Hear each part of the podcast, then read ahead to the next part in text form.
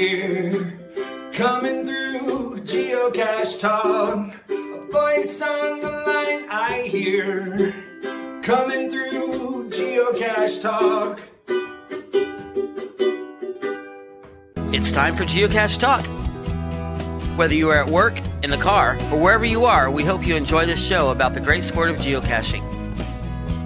If you're watching live on YouTube, you can be part of the adventure tonight in the chat room and participate with others as they watch the show. If you are listening later, please give it a like and subscribe on your favorite podcasting app so that you can get all of the weekly Geocache Talk goodness.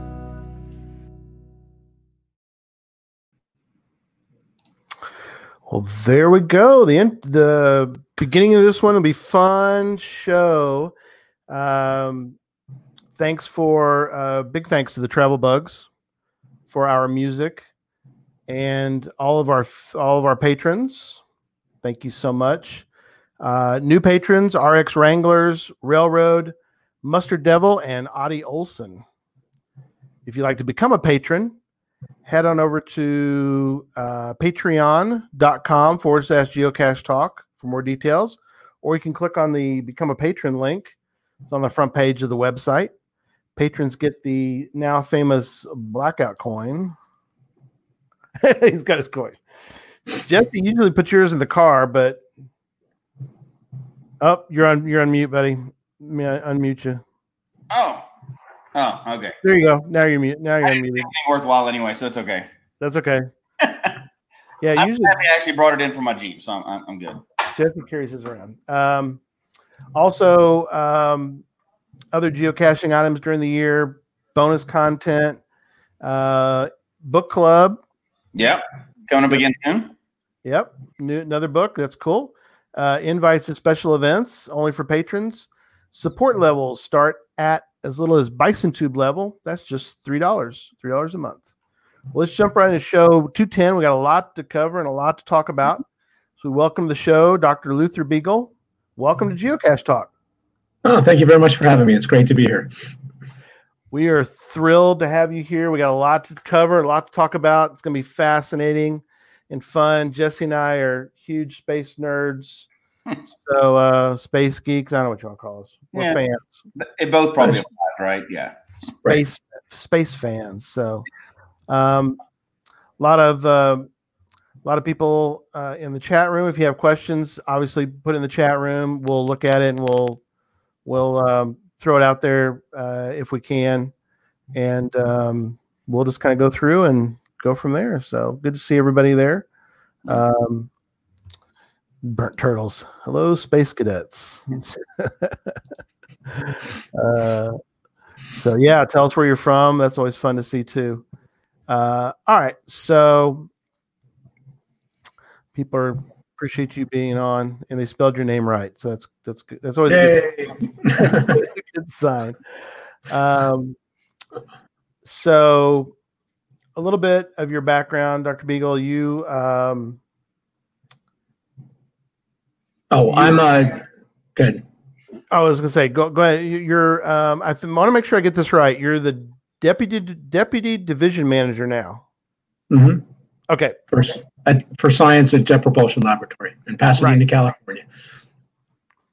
um, and I'm also the, the Sherlock uh, instrument uh, principal investigator. The, the Sherlock instrument is on the Perseverance rover that just blasted off uh, last week. yeah, Yeah, pretty cool. Yes. yeah. We'll talk a little bit. Uh, we'll definitely talk a lot about Sherlock and um, uh, the the rovers and and um, Perseverance. It's it's um, it is it's fascinating, and uh, we'll uh, we'll dive dive into that. I, I want to talk a little bit at the beginning about some of the things that I had learned, and um, yeah, Tricassius. Yeah, it's not. It is rocket science. So there you go. sure hears that all the time. Uh, yes. It's yes. great. Greetings, Earthlings. I come in peace. Uh, so there have been actually quite a few uh, going back through the history of uh, Mars exploration attempts. Uh, some successful, some not so successful. I was surprised that there was so many that have been attempted you know, f- The- you know, over 50 what I from what one person said, but um the Russians had you know many failures of a- attempts, Yeah. but at least they at least they you know is, is the video I watched to give them a golf clap because they really tried hard Yeah. uh, for many years. Um, we had we had several, some failure, but some success too. Yeah. Uh, you know, we had the if people remember or read about, you know, the Mariner and the Viking missions were were to me were fascinating growing up. Um, you know, seeing um, seeing them discuss, you know, putting uh, you know, putting them putting putting them either in orbit or putting something on on the Mars surface, uh, to me was just amazing. Uh, to Yeah. do. Uh, yeah. So what they did was is they did a series. They did a series of ex- Mhm. of basically experiments. They they flew by first. The, the original Mariners flew by, took pictures on their way by because they didn't know how to get into orbit. Then they figured out how to get into orbit. So we got into orbit, and then we got into orbit, and then we landed, uh, and then we took some time off. Uh, and then we w- we started going back, and we had a couple of failures along the way because it turns out that sending something to Mars is hard. Um, and, uh, uh, it's Who'd it's have a, it's a learning experience, right? And you basically learn something every single time you go, and uh, that's what we that's where we are now. Yeah. Tom's comment was was no failures. We just learned how not to do it. Right. You you learn how you learn at best. The best failures are something that you learn something from. So there's a good failure and a bad failure, and uh, we we now have the ability to at least learn how we failed, and that's that's really important. Um, uh, that hasn't always been the case, but that's that's been a really important thing. Yeah. It's very cool. Um, so Before we we're, we're jumping ahead, Gary's getting so excited we're jumping ahead, but we haven't really got to your background yet. So before we skip that, it's not like you just stumbled into being a rocket scientist, he, right? did, You already No. know one day, and then he didn't go to Indeed.com and just sign up. I No, there, there it's a long line. Um, no, so I uh, I grew up uh, in Delaware in, in Delaware. Went to the University of Delaware. Uh, got a physics degree. Decided to go to graduate school. Uh, decided to go to a different part of the country. Ended up at the University of Alabama at Birmingham. Uh, studied there for five years. Got my PhD in, in physics slash astrophysics. My advisor was really into the looking for life on other planets. Uh, Tom Wdowiak, who's passed away. And uh, um, I got a postdoc out at Jet Propulsion Laboratory. Decided to come out here for a year. It's in Los Angeles. Figured I there's no way I want to live in LA, but I'm out here for 23 years now. I have property, own kids, um, and uh, uh, been studying, trying to figure out how to look for life on other planets ever since. Um, and it's a beautiful thing because it's it's multidisciplinary. All of my science friends think I'm an engineer, and all of my engineering friends think I'm a scientist um, and you you learn all these different things. It's been a wonderful it's been a wonderful ride. was it that professor that you mentioned that really got you excited and decided that's the field you're going to be in, or were you already there? You know, like the, the professor was excited about you know life on other planets. Is that what really energized you? Because you can go many ways with where you were at at that point, right? Yeah, and I think that I, the people that worked with me at UAB, they all went in different ways themselves. Um, I just got energized. The, the, the thought of it's a real problem of how do we find life as we don't know it, and what does that life look like? And and you know, one of the things that humanity's always thought about is is there other people in the universe? And the best place to go look for that right now is Europa, Enceladus, and Mars. And so we're going to look for life on Mars now or sign- signs of life on Mars, and eventually we will check out Europa and Enceladus, and then you know eventually we'll start spreading out to other solar systems. The more exoplanets we find, the better the chance there's actually intelligent life out there somewhere. And mm. finding all that things is is really what we want to do because humanity always needs to explore. Yeah. Absolutely. There's And it's actually what geocaching is: is exploring. It's we're exploring different places, and it, it all ties back together. Yeah, exactly. It does, and, and we love this planet, but you know, it'd be good if we had humans on a couple other planets, or you know, Yes. a couple good safe places to go. Not that we can think of any parallels right now, because we're not going to mention boring, you know, unpleasant stuff tonight. But there, Yeah. there's some good reasons to have people in other places right now.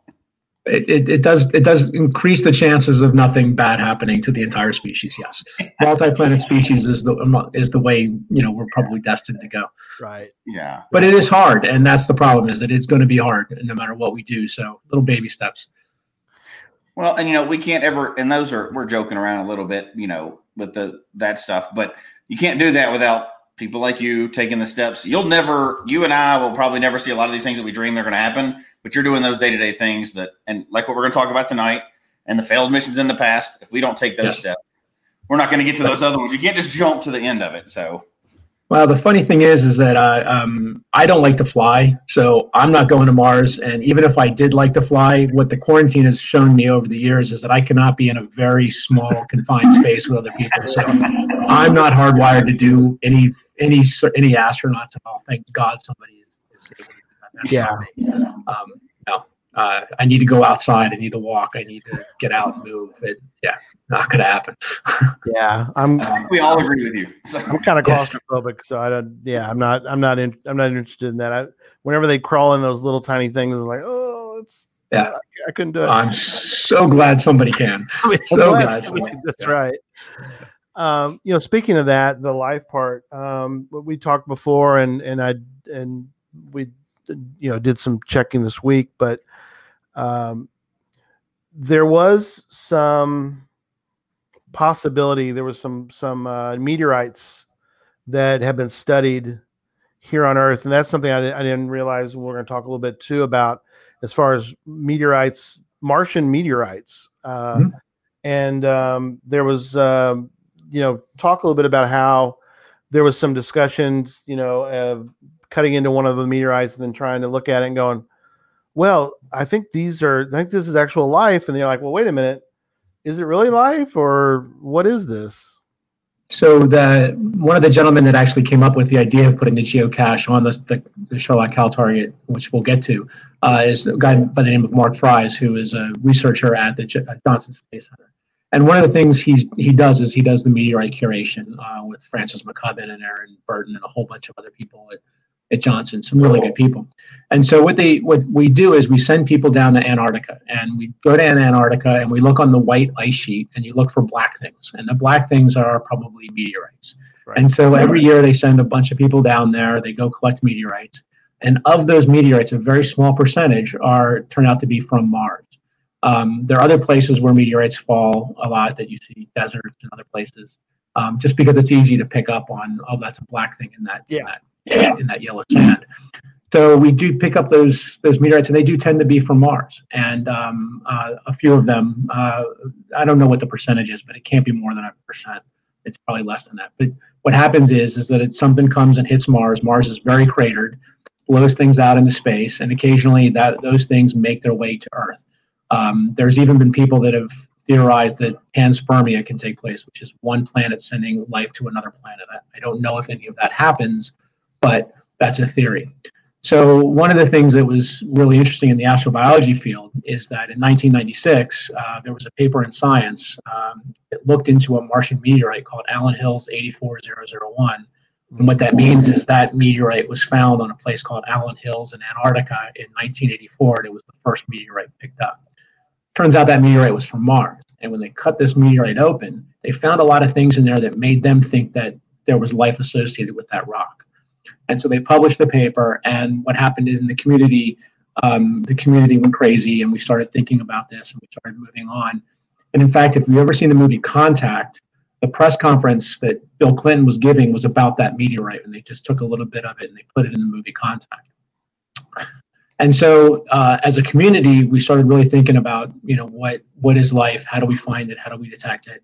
And that really did kick off this entire um, discussion of what life is and how to go find it. And and you know, it's it's we're um we're not necessarily going to look for life. We're looking for what we can what we call a potential biosignature, which means that it could have been alive. Uh, and um, it just changes things up uh, a lot, and, and that's the theory. That's what we're doing moving forward. Cool. We have people who are they're volunteering already there is actually a call, um, and it, it, usually is from the NSF. Uh, and the NSF asks for volunteers, and you can write a proposal uh, and you can go down. I, I don't know how many people end up going down um, every year, but um, uh, there is a, there is a call. Uh, so you just look for that on the NSF website. there you go. Perfect. Yeah. Uh, okay. Uh, let's see. Uh, we're moving on to let's talk a little bit about. Uh, this is a fascinating story uh, that you told me, and I went and did, did some looking because we're we're going to talk tonight about. Obviously, we're going to talk about the trackable here in a little bit, um, but we want to talk a little bit about and later about some more geocaching. But something that you guys did uh, on um, was it opportunity the the wheels of uh, opportunity yeah no it's uh, it was curiosity it's curiosity. the Mars right. laboratory yeah curiosity so tell the story you told me about um, the well it, so we have a uh, um, part of what we're putting on the rover is uh, we're putting on um, the, the, geocache coin and the maze, which we'll talk about here in a bit, and, and the spacesuit material. Um, is we we put things on the rover uh, for a reason. Usually they're texts, but there's always a reason for them. We just don't throw them throw things on there, uh, and, and, and we'll, we'll, discuss that later. But one of the things that uh, um, we we do need to do is we um, we for rovers, the big giant rovers, is you're never quite sure how far you go, and the, the rover needs to kind of understand what that is. So right. in the wheels, when the wheels turn around, there's holes in the, in the individual wheels.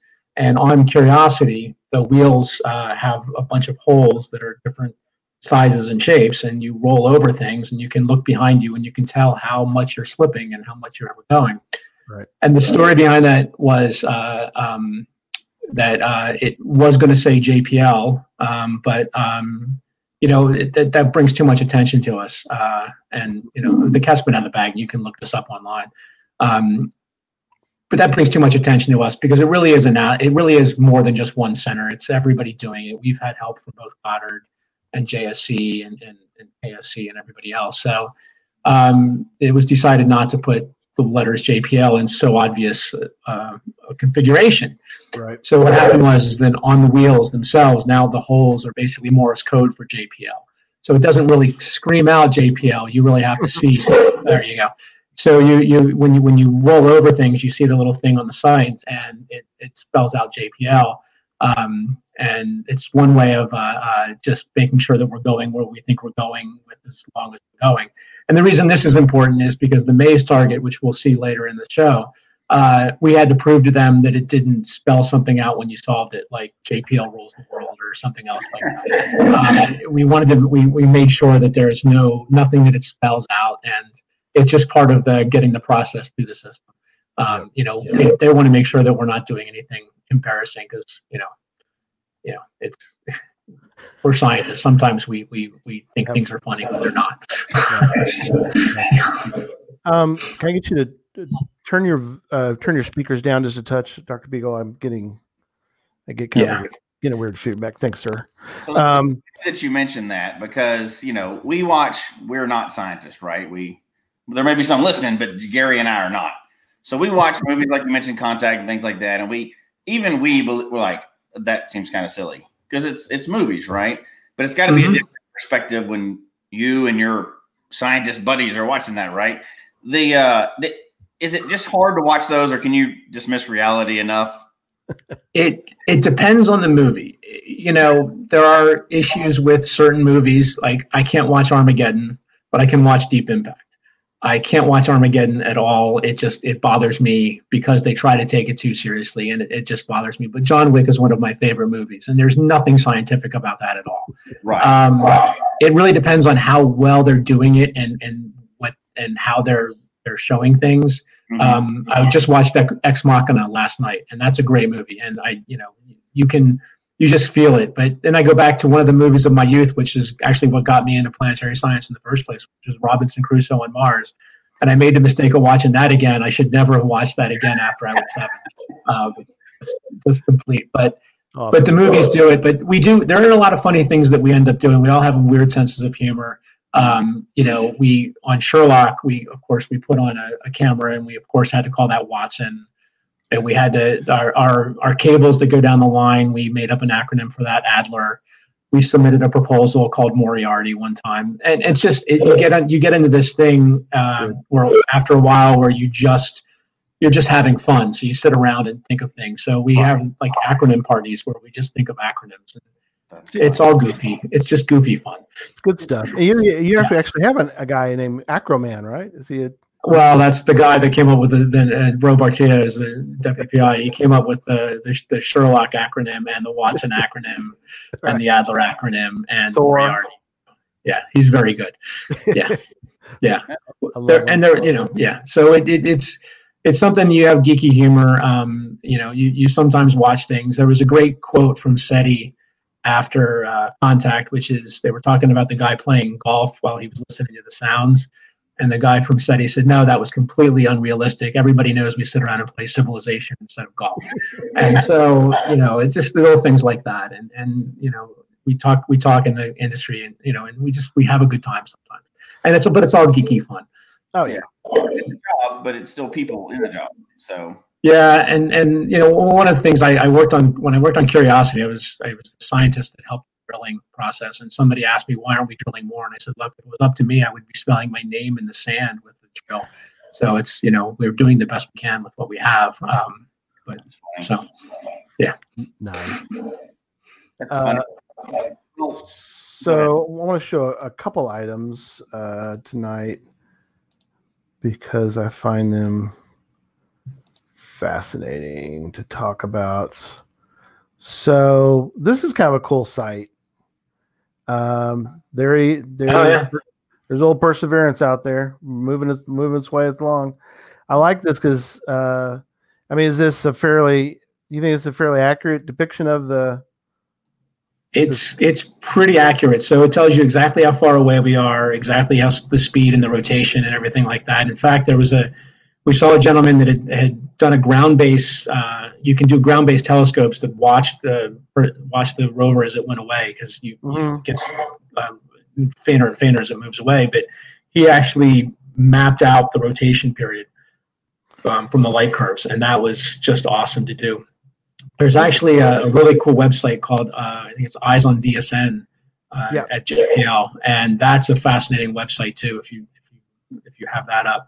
Um, Yeah. but this one we watch all the time too, just watching how far away it's getting and, and realizing how far of a distance everything is. It's it's it's mind-boggling at times. Yeah, I've got. Okay, it's the. Okay, it's this one. Okay, let me switch. Yeah, because um, I, I, you know, it's it's amazing when you see. This one's fascinating. Yeah. The Now we're traveling pretty fast, aren't we? yeah. Uh, yeah. Um, 72,795 miles per hour. And I like the fact that it says speed relative to the sun. Right. Uh, everything's relative, uh, and the problem the problem is though is that we've got to take that speed down to zero when we get on the surface, and that's where a lot of the the real stress comes in, which is the landing uh, in February. Um, when you go from seventy two thousand miles an hour to zero in Hmm. about seven minutes, so you know, everything has to go right there. There's a, not a lot of room for error, The and hence the reason they call it the seven minutes of terror. right. Yeah. So, yeah, exactly. So uh, that's the other fascinating thing to me is, is that we're traveling, you know, we need distance to travel to Mars 274 currently, 274 million Million. miles. Yeah. it's going down though. Look, it's, Yep. We're getting closer every second. You've already traveled 18 million, right? 18.5 million. Have I read that right? Pretty fascinating. It's been a week. Yeah. uh, And, you, you know, like you said, uh, and we're not getting into tonight, but I mean, it, it is amazing to think about, um, you know, getting, once you get there, like you said, it's like, you got to make sure everything's just right or you don't, you know, you don't go, I mean, Uh, the, the orbiting, you know, g- you know, do you get into we go straight to the surface. We hit the we hit the outer at- atmosphere going seventy two thousand miles an hour relative to the sun. Uh, we there's a there's a heat shield that, that hits first, and that that takes us down uh, to a, a whole lot. It dumps a lot of energy in the atmosphere. But Mars's atmosphere isn't that much. It's about one one hundredth of the Earth on the surface. So it's not a lot to slow us completely down. So after that, we have a parachute Um, that parachute gets us down to a couple hundred miles an hour. Um, and once we get down to that, that we get rid of the parachute because we don't need it anymore. Uh, and then we come in and we do something called the sky crane, and that's a, that's a powered descent. And so if the, the sky crane is on top of the rover, it's basically grabbing the rover.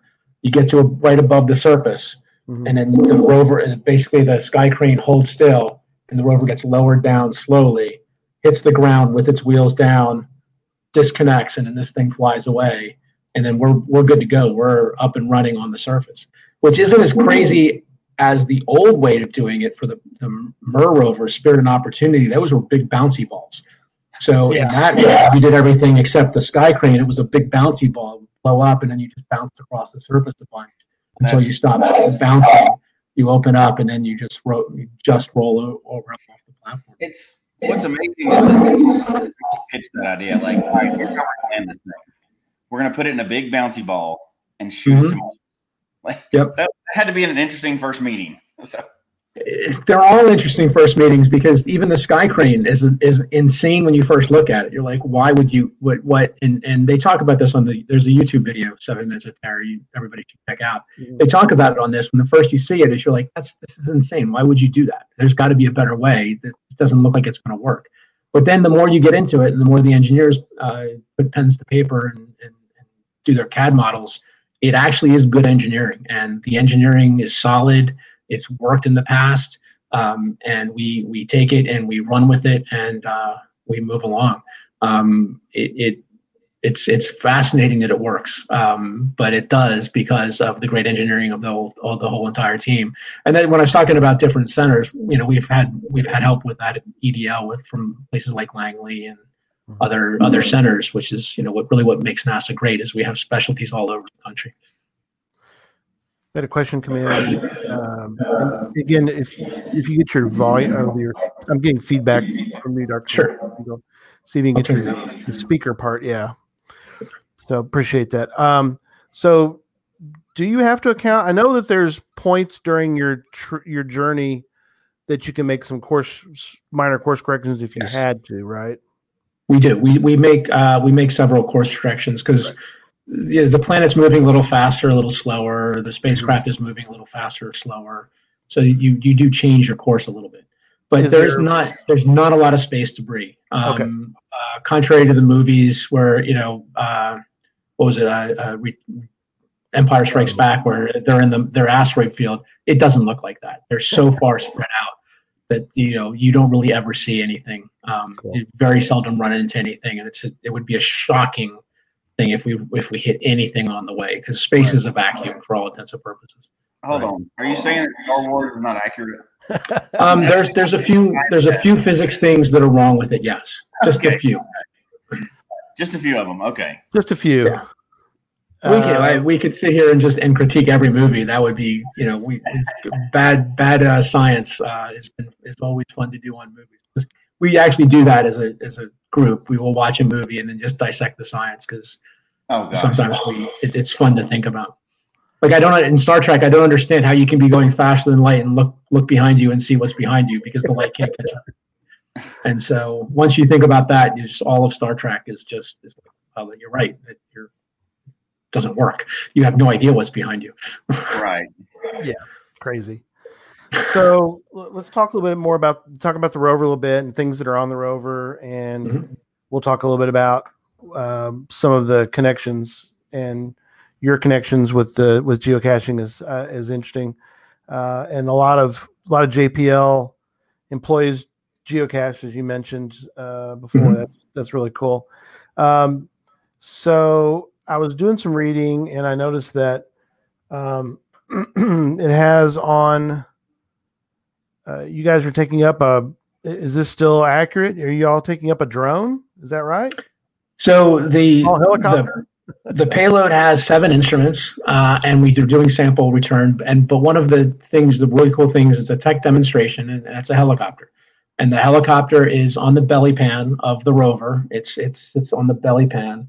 Um, and at one point during the first couple months of the mission, uh, they will take us because we have a really cool camera called Watson, and then we will we will look underneath the pan and we will watch the helicopter drop Uh, we will back up, and that helicopter then will fly. And it's supposed to fly a you know a handful of times. Uh, it can fly for about two, maybe one or two minutes um, at a time, and it's got to be close to the rover for for telecon. But it's a tech demonstration, and if it works, uh, it really shows you how to move forward. So everything moves forward on Mars. So Pathfinder was a very small rover. It's about the size of a shoebox, a little bigger than a shoebox. And now we've got rovers that are as big as Mini Coopers. And what happens is, is you learn a little bit from the the, the rovers like uh, Sojourner.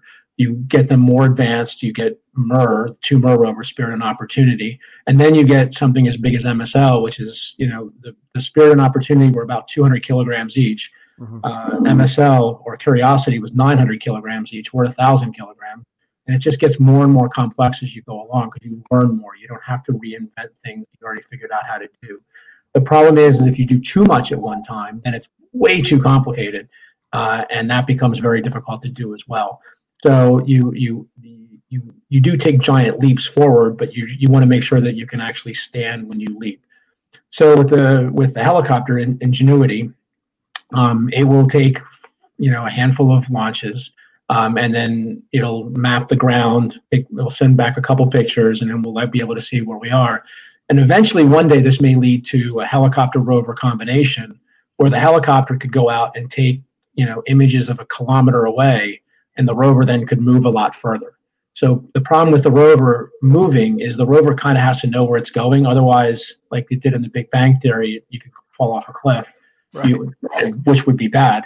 Um, in case you're wondering on difference between good and bad. Um, and the rover itself, uh, you know, you you map things out of where you want to go. So the rover can go as far as it can see, and then a little bit further with visual odometry. But if you had a map of, of where you were going, that rover can go a lot further. And so maybe the next rover does that. Maybe the next rover can go a, kilo, a kilometer in a, in a sol, an individual sol. And by the way, a sol is a day on Mars. Mars. 25 hours versus 24 hours on the Earth. Hmm. Yeah. And so this this is a tech demonstration that leads to something bigger. And everything leads to something bigger and, and better. And that's why we do what we do.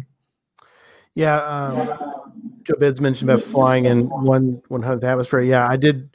I did read where the RPMs on the on Ingenuity have got to be spinning fast it's pretty cool. Uh, I, I think I know I've seen a video. I don't know whether it's on YouTube of it flying in the in the Mars chamber. We have a Mars chamber at JPL. It's a 33 foot chamber that gets basically pumps down Mars pressure, mm-hmm. uh, and it those those blades do cook. Um, it's pretty cool uh, to watch it. And there's actually microphones on this this particular mission, so we'll be able to hear the helicopter if it's not too far away. Um, the Mars Mars's atmosphere is not very good at conducting sound because of the, the low uh, pressure, but you might be able to hear it, and which would be really awesome to to be able to hear sounds. We should be able to hear the drill, and we should be able to hear the laser from SuperCam as it drills into uh, rocks on the surface. So um, uh, it'd be really it's going to be a really cool mission. Yeah, there's um, kind of interesting you're doing with the um, you, you mentioned you actually put in the show notes was was kind of interesting is um, perseverance is going to be leaving geocaches basically. Yeah they're geocaches. Uh, not, yeah. not not the not in the terms that we think of a geocache but it's leaving caches on the surface as it goes along. It, you're taking samples right and you're going to be leaving yeah. them. So there, there's a lot of ftfs out there if people want to go up there it's a good it's a very good analogy. So what this mission is going to do is we talked a little bit about how difficult it is to find life in a rock and and the Allan Hills 84001 showed us how difficult that was.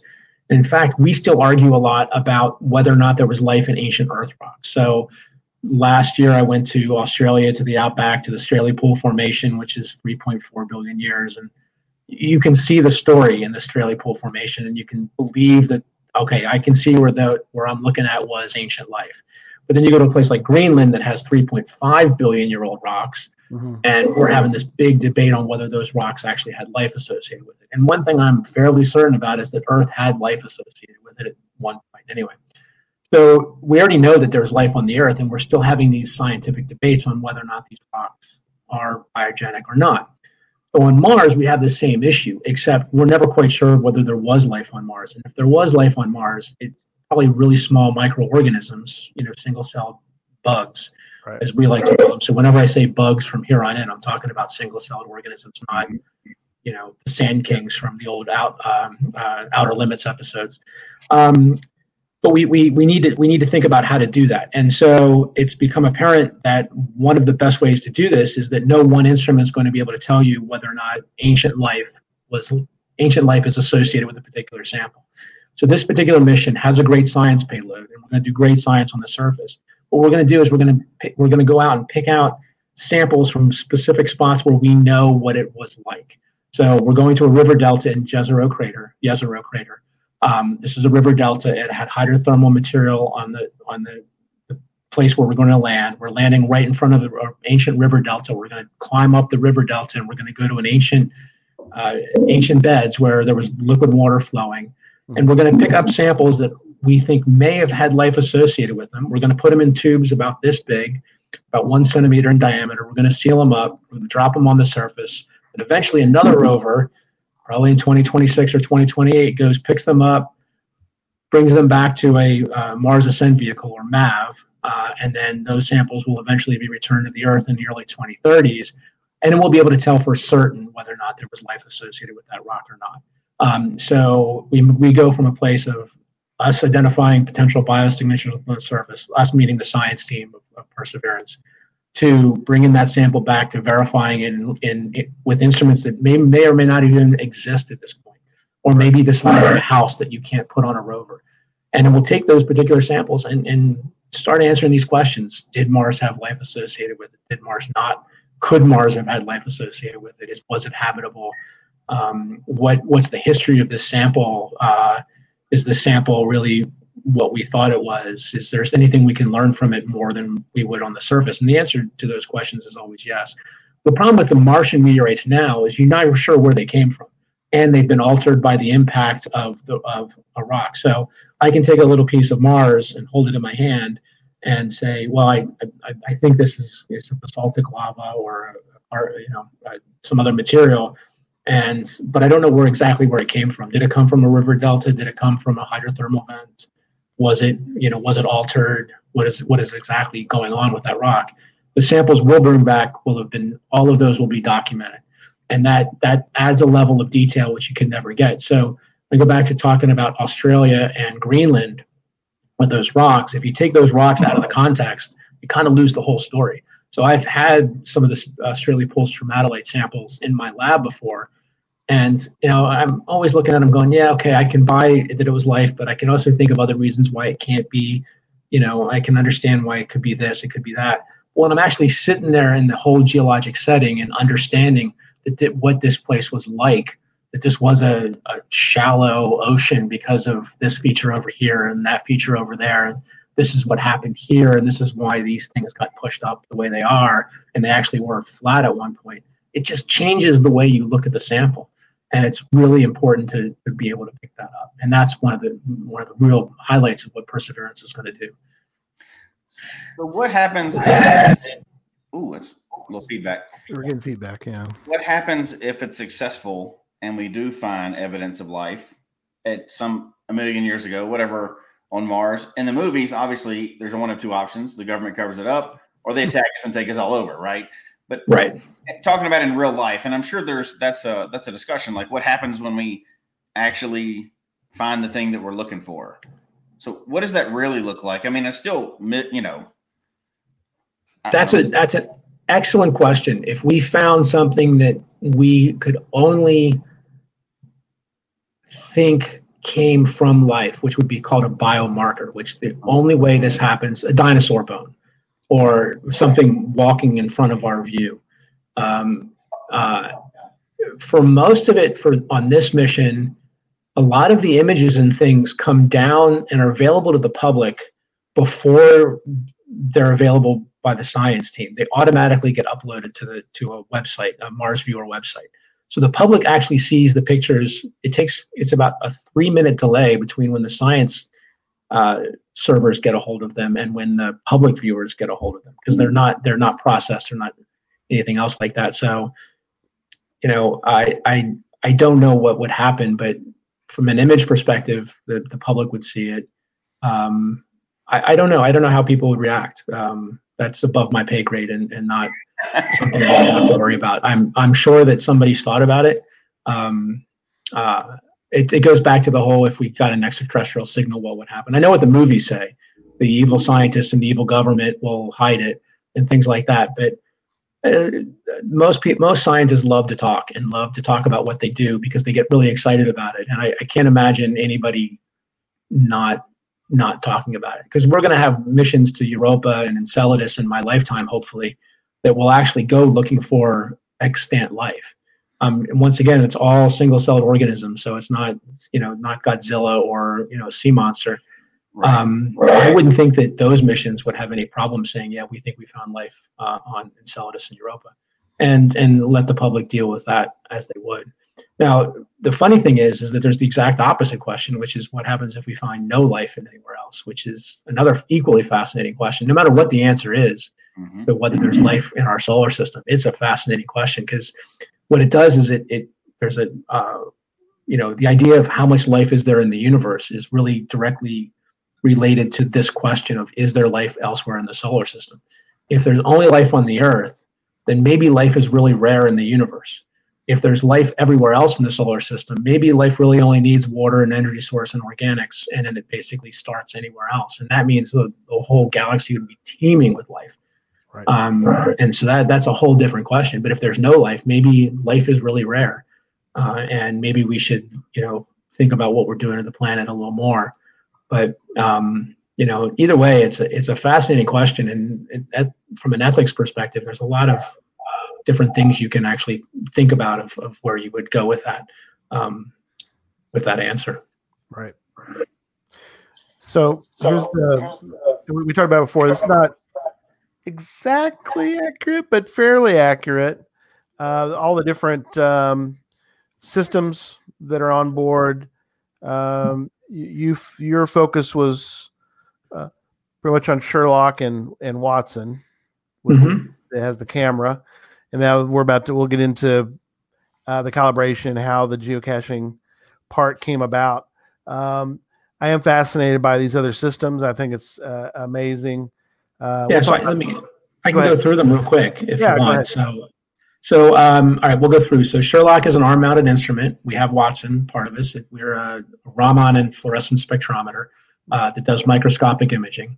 We have PIXL on the other side of us, and that's Abby Allwood's instrument. She's a JPLer. Uh, and that does X-ray uh, spectrum. It's an X-ray spectrometer, and what that does is it gives elemental abundance.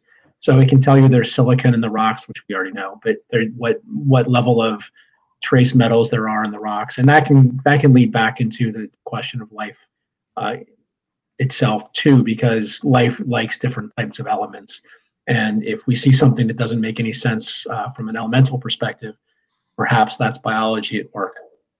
MEDA is a weather station.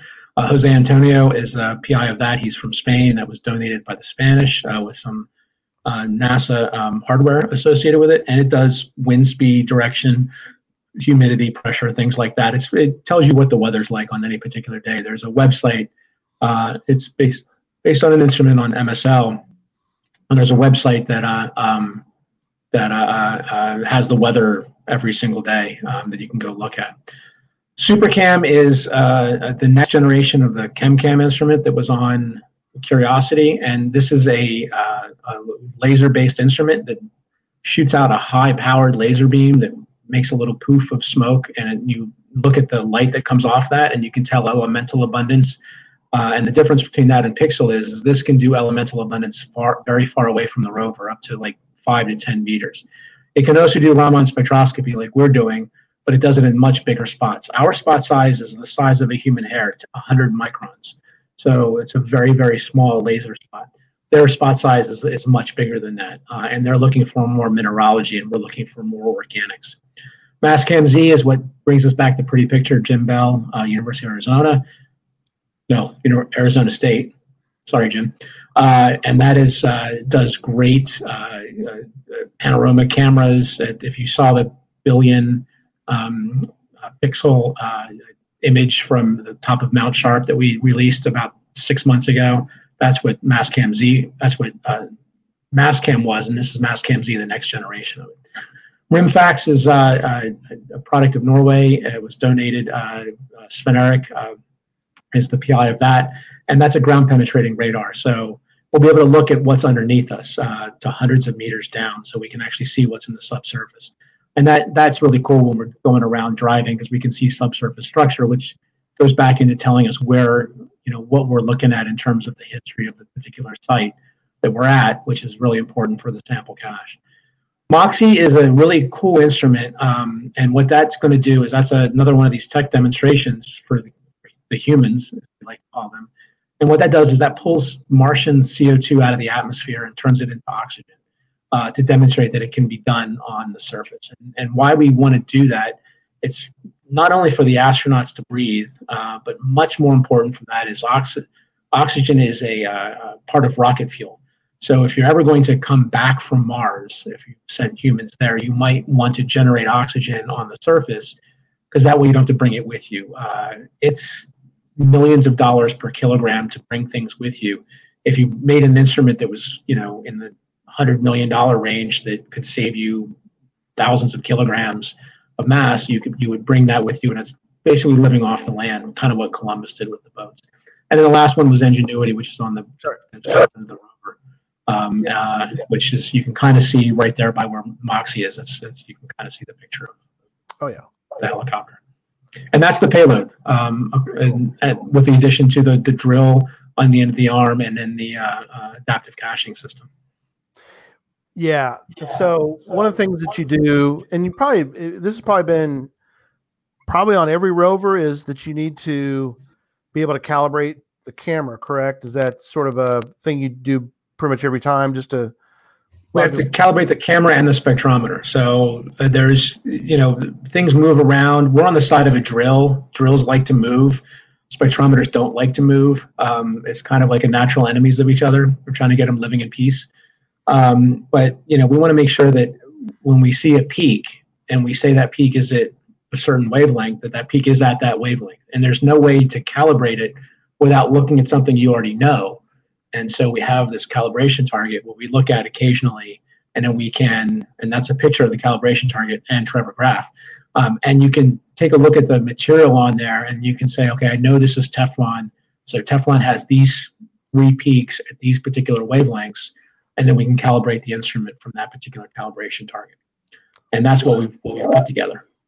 And so this time, somebody, and we'll talk about uh, how this sort of came about, but somebody uh, I decided, hey, we could we could put a trackable code on it, a geocaching yeah. trackable code. Who was that? Yeah. Um, that was the group at uh, Johnson Space Center. Uh, it was uh, Marc Fries and Francis McCubbin came up with the idea. Um, and they handled the talking with the geocache people while I handled the talking of the people who would allow us to do this. Um, and so uh, if you have a picture of the target, yeah, um, there's do. And there's a lot of things on there. What's yeah, that? I was going to say real fast is that I think a lot of people have seen the trackable code, but are trackable the trackable. They haven't seen the code yet, um, but don't get too excited because you can't log it yet. But we'll show you the trackable, which I don't know if everybody's seen this or not yet. But here is the the trackable right here. Wow, down there at the bottom of Baker Street. Now the the black and white on the outer rim should not be visible. That's there to see if we've actually shifted in the in the calibration target. Um, that shouldn't be visible, but everything on there is on there for a reason. Um, and the first, and especially with the the maze, uh, we had a lot of issues. So, you know, we're 180 million miles away with the rover, and it turns out that the rover arm is really, really good, but the rover arm isn't perfect. It can't get you down we're on the we're on the micron scale, which is you know uh, one one hundredth of a millimeter. Um, and our laser spot size and our ability to pick things up is on the tens to hundreds of micron scale.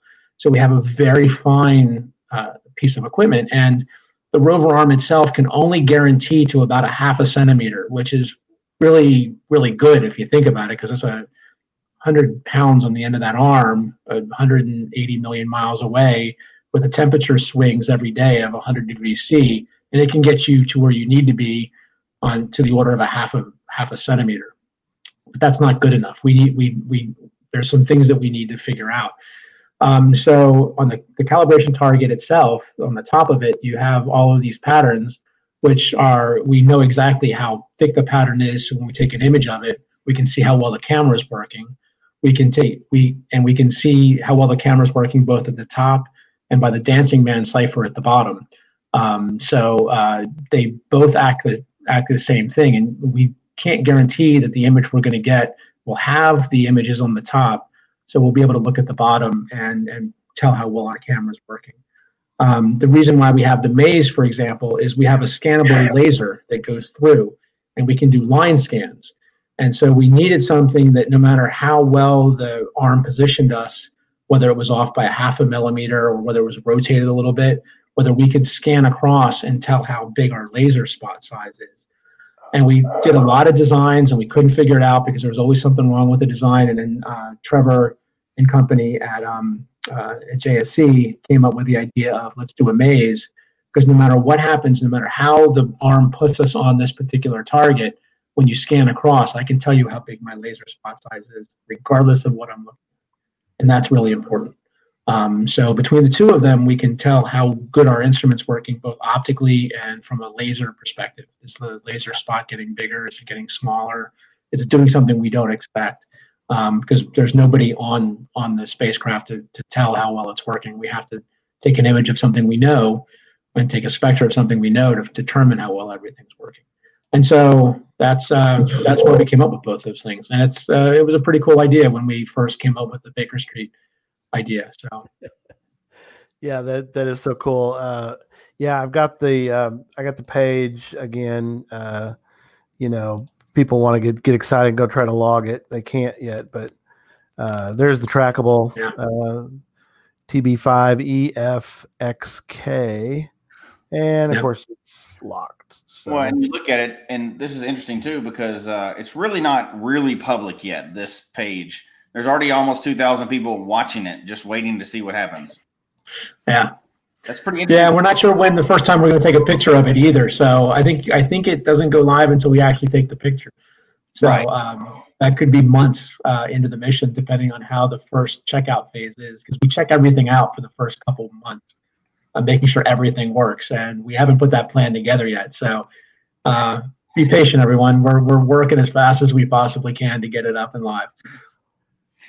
It's a great idea. And I mean, we've all been, you know, this whole, this whole process was really cool, especially for, for people like Jesse and I were like, oh my, this is, you know, other people are like, eh, you know, space, you know, boring. It's like, no, no, this is fascinating. And I'm so glad that, that you guys got involved.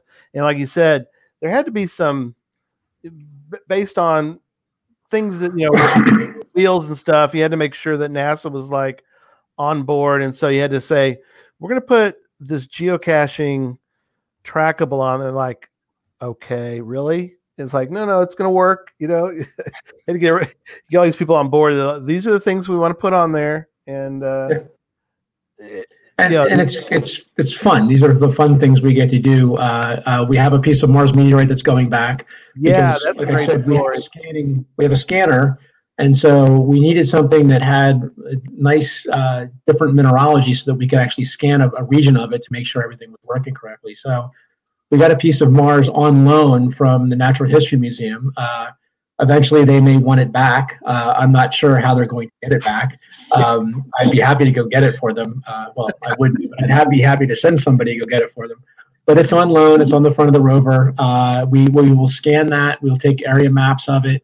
And one of the things we want to look at from that is to see whether the meteorite changed with time, because you know Mars Mars is a very hostile place. It's got uh, uh, low pressure. It's got lots of dust particles. It's got other things going on, chemistry on the surface, and uh, and that's the last thing, which is the spacesuit material, which a lot of those uh, thing in the bottom of the of the, the white uh, calibration targets are all spacesuit material.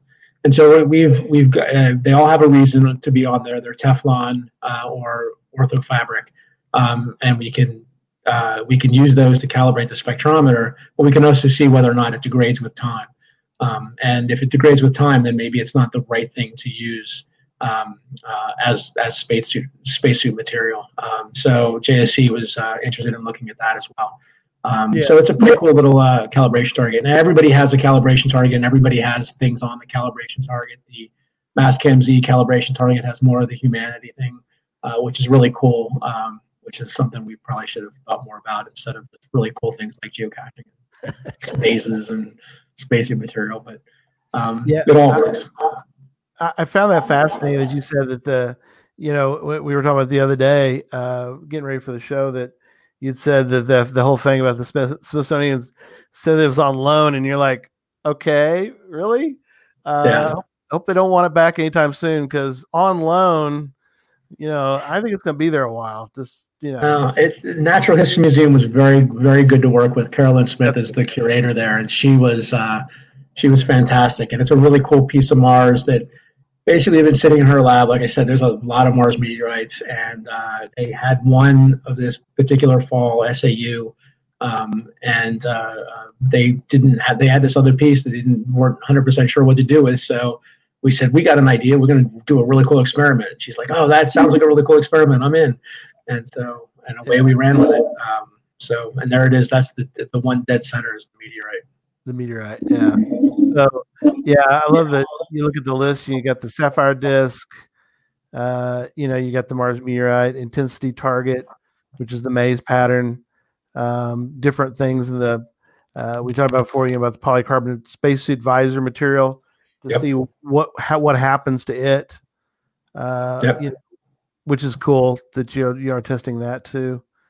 Um, but yeah, I just uh, it's uh, it's it's amazing. It's it's just great. I just love the hey look. And and the thing is, is it allows us to actually make sure the instrument's working correctly, and it's it's fun at the same time, and that's kind of what we wanted to do um, with the whole thing because you know getting the public engaged is is really important because what we do is really cool and and every time I go talk to a university or you know uh, people like y'all, um, it's it's always fascinating, and the more people that get excited about it because it, it is really cool and it's really interesting and you, you know you may not grow up to be a rocket scientist, but you can grow up and do science, and uh, and we're not all just by the book. Uh, we sometimes have fun and and sit around and design uh, geocache targets with 21B Baker Street on it.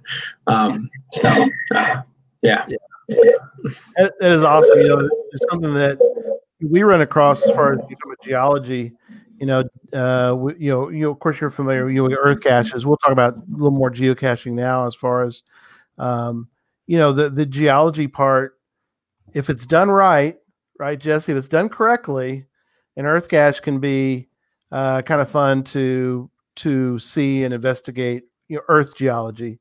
Mm-hmm. Uh, you know, and then I, I think that you know, they're my uh, my my wife is you know her, one of her favorite things is earth caches, um, but again, um, it's like any geocache. If a geocache is done well, then yeah. and you learn something, whether whatever it happens to be, or if it's if the hunt is a true hunt, you know, the, there's a lot of different things about about geocaching. I think a lot of times the outside world that doesn't understand geocaching, you know, they go, yeah, you know, there's it's a Tupperware at the bottom of a tree. What's that? You know, um, but you were saying like um, you were able to do some. All well, the, the the good thing I guess is that you've been able to. Fortunate thing is you've been able to uh, travel around the world, and um, w- when you do have time to geocache, um, you're saying uh, I think you you were able to do some was in the Mojave that you got to do? We we, uh, we did we did a bunch of field work in the Mojave back in the early 2010s, and uh, we would always pull up the application. And when we're done our day, it's like seven o'clock. It's not going to be dark for another couple hours, and you'd be out in the middle of absolute nowhere, and you you you'd be like in the part of Death Valley that you're sure that no one's been to for 50 years because uh, you can see the broken down car um, from 1910. Um, and you pull up the you open up the geocache, and there's something around you to do uh, when there's nothing else to do in the whole region, and that's pretty cool. And so you can go look at things, and people are really. And then you realize there have been a lot of people around because then you look at the geocache and you say, "Wow, there a lot of people have come to see this particular one." I can't believe anybody's been here, um, but it makes you feel really cool, and uh, it's uh, it's it's something that, that, when you're in the field that I know a lot of uh, my geologist my geo geologist friends really enjoy doing, um, uh, and we, we we get a kick out of it. I don't I don't go out in the field as much as I used to, but when I do, I, I will pull up that that app.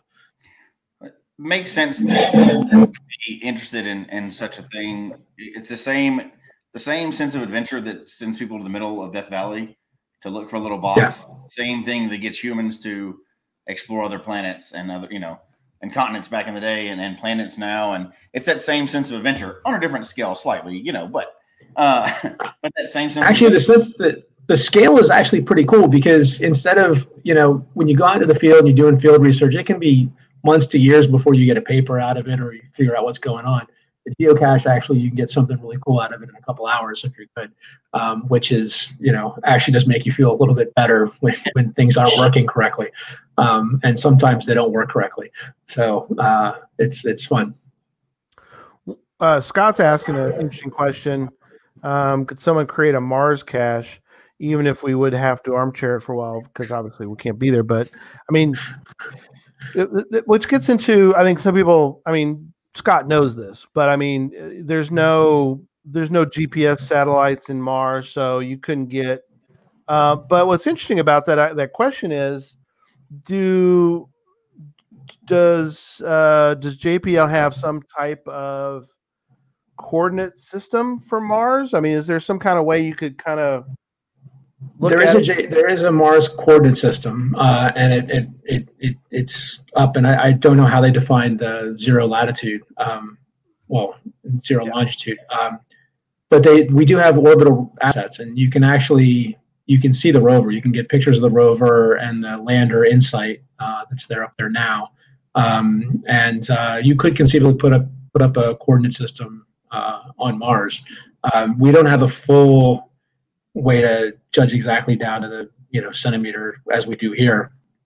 But uh, eventually, one day there will be a Mars GPS system. I would I would think I think you'd have to do that uh, because the rover itself. The, I mean, when we operate the rover, we don't. The rover doesn't talk to us directly. The rover talks to orbital assets.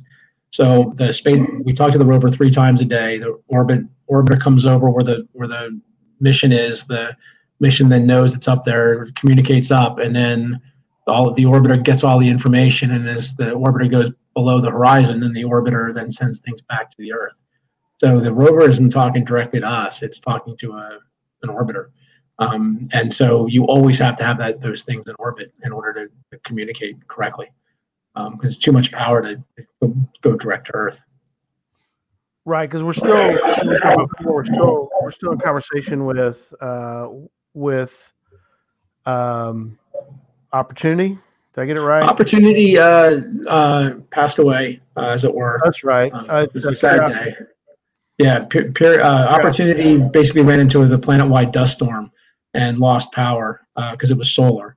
Uh, we still talk to Curiosity. Curiosity just drilled last week. We drilled a new hole.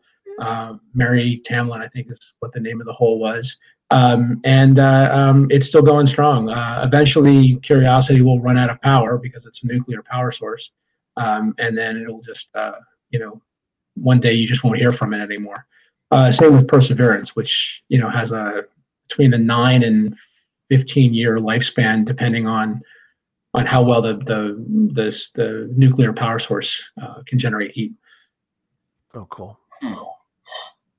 Yeah, and and that's the that's the sad thing is all the really cool uh, the other cool missions in the outer solar system, Cassini and Galileo, and with Jupiter and Saturn they got to choose when they died. Uh, one day you're just going to pick up the phone and curiosity is not going to be there, and, and you don't get to cho- get to choose when that is, um, because you know maybe uh, electronics board will go because it gets too cold. The the temperature ranges on Mars is usually goes down to about minus 100 C up to about zero C. So that that's every day. That's really hard on electronics. So the rover itself has something called survival heat, which uses to keep the electronics warm eventually the rover won't be able to generate that much survival heat to keep the electronics warm. The electronics will start wearing out because of the, the thermal cycling of the electronics. Mm. Um, so imagine putting your phone in in the oven, taking it out, putting it in the freezer, putting it in the oven, and eventually the, the, the phone will die. And that's what happens to the, the big giant rovers. Um, and it's a sad day when it happens. Everybody gets uh, used to it because you you work with this thing for for years and years and years. I worked on Curiosity for almost ten years, um, and you kind of kind of becomes a cherished member of the family. Um, uh, you think of it as a person. Yeah. Yeah. Uh, Ryan wants to say triple A's. I don't know. if Triple A's are the best. Uh, uh, Ryan knows better. He knows the triple A's are not that reliable of a, of a power source. So, come on, Ryan. You know better than that. It's supposed to, and he's supposed to be going to Oregon. So I don't know what he's still doing watching the show. But anyway, uh, Owen said that uh, Mars Transverse Mercator MTM map series has been used to publish geologic and Yes. whatever coordinates with positive east longitude as the primary grid. That's interesting. Yep. Very cool. Yeah, I just I'd forgotten what the acronym was. It's Yeah. uh, but it's they've they've got well. it- There's also Mars Year, so uh, it's Mars Year. I think uh, Mars Year Zero is from the first uh, mission to Mars. I think that was Mariner. So I think we're in like Mars Year 70. Um, and that's important because Mars has a longer year, so you, you need to know you need to be able to have a coordinate system for Mars as well as the Earth. So you can't just say, you know, a date. Uh, it, it's it, it, it's important to have those things, which is why we have the sols and the Mars year and things like that. Um, and then uh, we want to know, Jesse. I want to know if if we could get one of the hills as you go in another area of Mars. Uh, could we get one of the hills named after Geocache Talk? I just want to know if we could sort of secure So they- that tonight. Make sure that uh, Geocache they Talk. usually name the geology after things on the Earth, uh, um, and then eventually, my when my advisor, Professor Tom Wdowiak, passed away, they named a feature on Mars after him. So uh, the first the first sample we picked up, um, that we the first rock we picked up was uh, Jake Make uh, Mateo, Jake M. Uh, Mateo Mateo.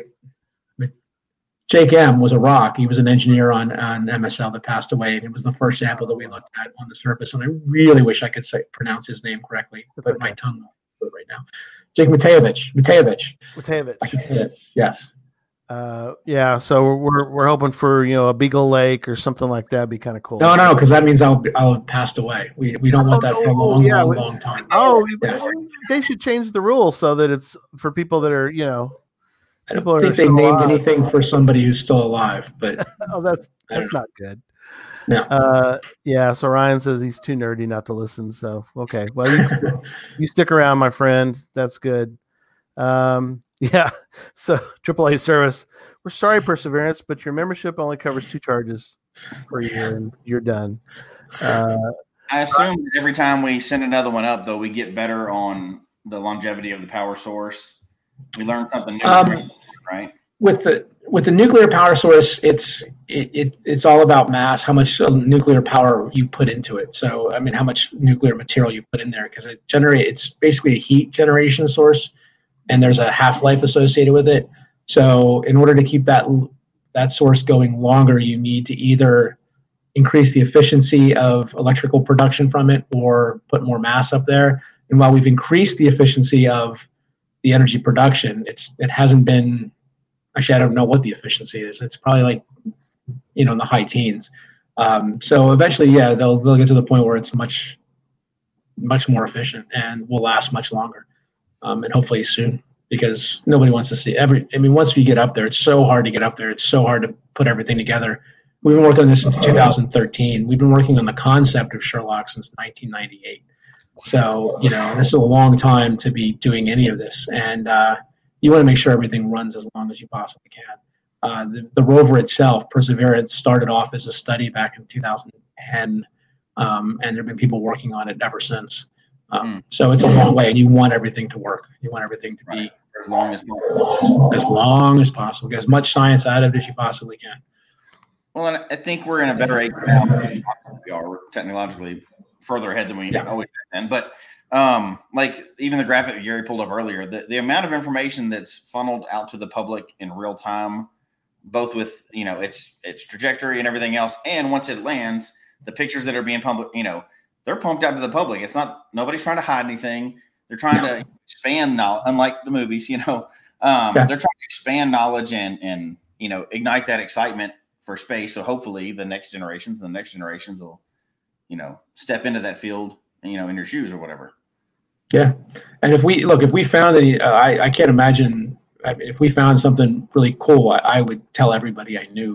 Yeah. Um, so, uh, and the pictures, you know, there's actually a, a, one of the websites that looks at the pictures every day and to see things. And you can, like I said, you can go online and get the pictures from Mars as fast as we get them from the science perspective. They're they automatically upload it. All of our images with Watson will go online as soon as they come down. There's no filter. There's no delay. It's it's they hit the Earth on the DSN and they get public. They get pumped out to the publish uh, the public almost immediately. Well, you know, and that's what's fascinating, and I think hopefully that will excite people, right? You're able to have access to that information so quickly. Yeah, yeah, and we and we love talking about it. So we we go out and give public tours and get as many people interested as possible because this is this is what this is what allows science fiction. This is the science fact that allows that science fiction right, to be all right. Um, and, and uh, the amount of you, I forget the pics, the megapixels you said from that uh, photograph earlier, but I mean, it's just it's mind blowing. Billion, billions of yeah, it's really cool. So uh, it's on one of the Mars sites. I wish I had the the uh, web web address, but you can go on there and you can scroll around, yeah. and it's got you're you're there. It's it's amazing. You're there. Uh, it's a fascinating uh, uh, panorama that they they created for Mastcam. Yeah we'll put in the show notes. I saw it too. You know, so I'm gonna we'll throw in the show notes. People can see that. We put for people that are new to watching this show is on the Geocache Talk website. We do put our show notes once we kind of clean it up a little bit. We'll put that out under the show notes section. And so if people want to see a link, uh, the links that I've been showing tonight will all be uh, out there in the show notes. You can go look them up and and check those out. So uh, you know that will be available um, tomorrow, probably sometime. So, um, all right. Well, um, we're kind of at the end tonight. Jesse and Dr. Beegle, if there's some some last, we'll give everybody a chance to give sort of last thoughts tonight. Last last comments. Uh, February eighteenth, 2021 we we land we go through the seven minutes of terror and then we we are off on an amazing 11 year journey to do science pick up samples and, and really see if mars had life associated with it and um, or the origin of life started in, in Jezero crater. And it's going to be a fascinating, fascinating 11 years. Uh, it's going to be an awesome ride, and we're going to learn so much about about this about the red planet and really where we are in the solar system. And that's you can't you can't stress that enough of how cool that is. Um, and hopefully, we'll encourage people to. Uh, at least understand science more often in the scientific process because that's really what's important, especially nowadays where people start questioning science a little too much. Uh, the scientific process is something that we are all fascinated by, and and um, it's going to be a cool mission. I'm really looking forward to. I'm really looking forward to turning ourselves on for the first time. So, yeah, and good, good comment. Fascinating, and we are there? Are we there? Uh, for coming on. It's something. Right, can I can I say this? Can I say this for my kids? Five yeah. more minutes. We'll be there in five more minutes. That, that's, the, that's the standard answer. Yeah. Um, five more minutes. first of all, thank you for coming on the show and, and talking about this and stuff like that. But uh, in a time when you know we need some positive stuff and we need people to stop questioning, you said it, I didn't. Stop questioning science. It's real. Um, but that's that's a whole different show, right? But uh, you need a positive example of what science and math and physics and everything else is actually doing in the real world. This is an exciting way to see that happening in real time. And it's all connected to our hobby, which is great. It's connected to geocaching. Now we have a geocaching tie into it too. So even if you weren't into it before, come on. This is, we live in the best time in human history. This is awesome. We get yeah. this just unfolds right in front of our eyes. It's another planet. I understand yeah. our hobby based on our planet currently. But guess what? It's going to get there eventually. So it's going to, in February, our hobby now goes to Mars. It's now it's two planets. So, um, really cool that you're on here. And, uh, you know, hopefully this is something positive for people to get excited about right now. So good. Yeah, I hope. And, and really, thanks for having me. I love talking about this stuff, as you probably can tell, because I probably talk way too much. But yeah, I love talking about this. I love bringing the excitement to um, uh, the, the general public. It's great. No, it's great. Maybe we could um, we could do one. Well, I know you're gonna be you're gonna be busy that day, but maybe when we get maybe closer to the date, maybe you know we don't want to. Yeah, like you said, we don't want to do the seven minutes of terror without. Uh, I'm sure you'll be in in you'll be at JPL uh, wa- watching the last few minutes of it. Is it? Uh, but we're we'll we'll be watching with you. You know, so uh, it's it's great. Yeah, thank you so much again. Um, fascinating. Uh, I love it. Hopefully, it seemed like a lot of people did. You know, loved it as well tonight. So. Uh, cool. All right. Well, we're gonna do our outro, and we will see everybody uh, next week, uh, or actually Tuesday. Uh, we got our next show, which is Puzzle Talk. So, all right. If I can push the right button, we're gonna go here. Folks, we hope you've enjoyed. Huh? And it won't come up. Okay. That's weird. I'm gonna put Gary in charge of this rover, so Yeah. Don't put me in charge of it. or nobody's gonna die. How weird. It won't show. That's okay. We're just gonna then say good night, everybody. Good night. Good night, everyone. Thanks again. You bet.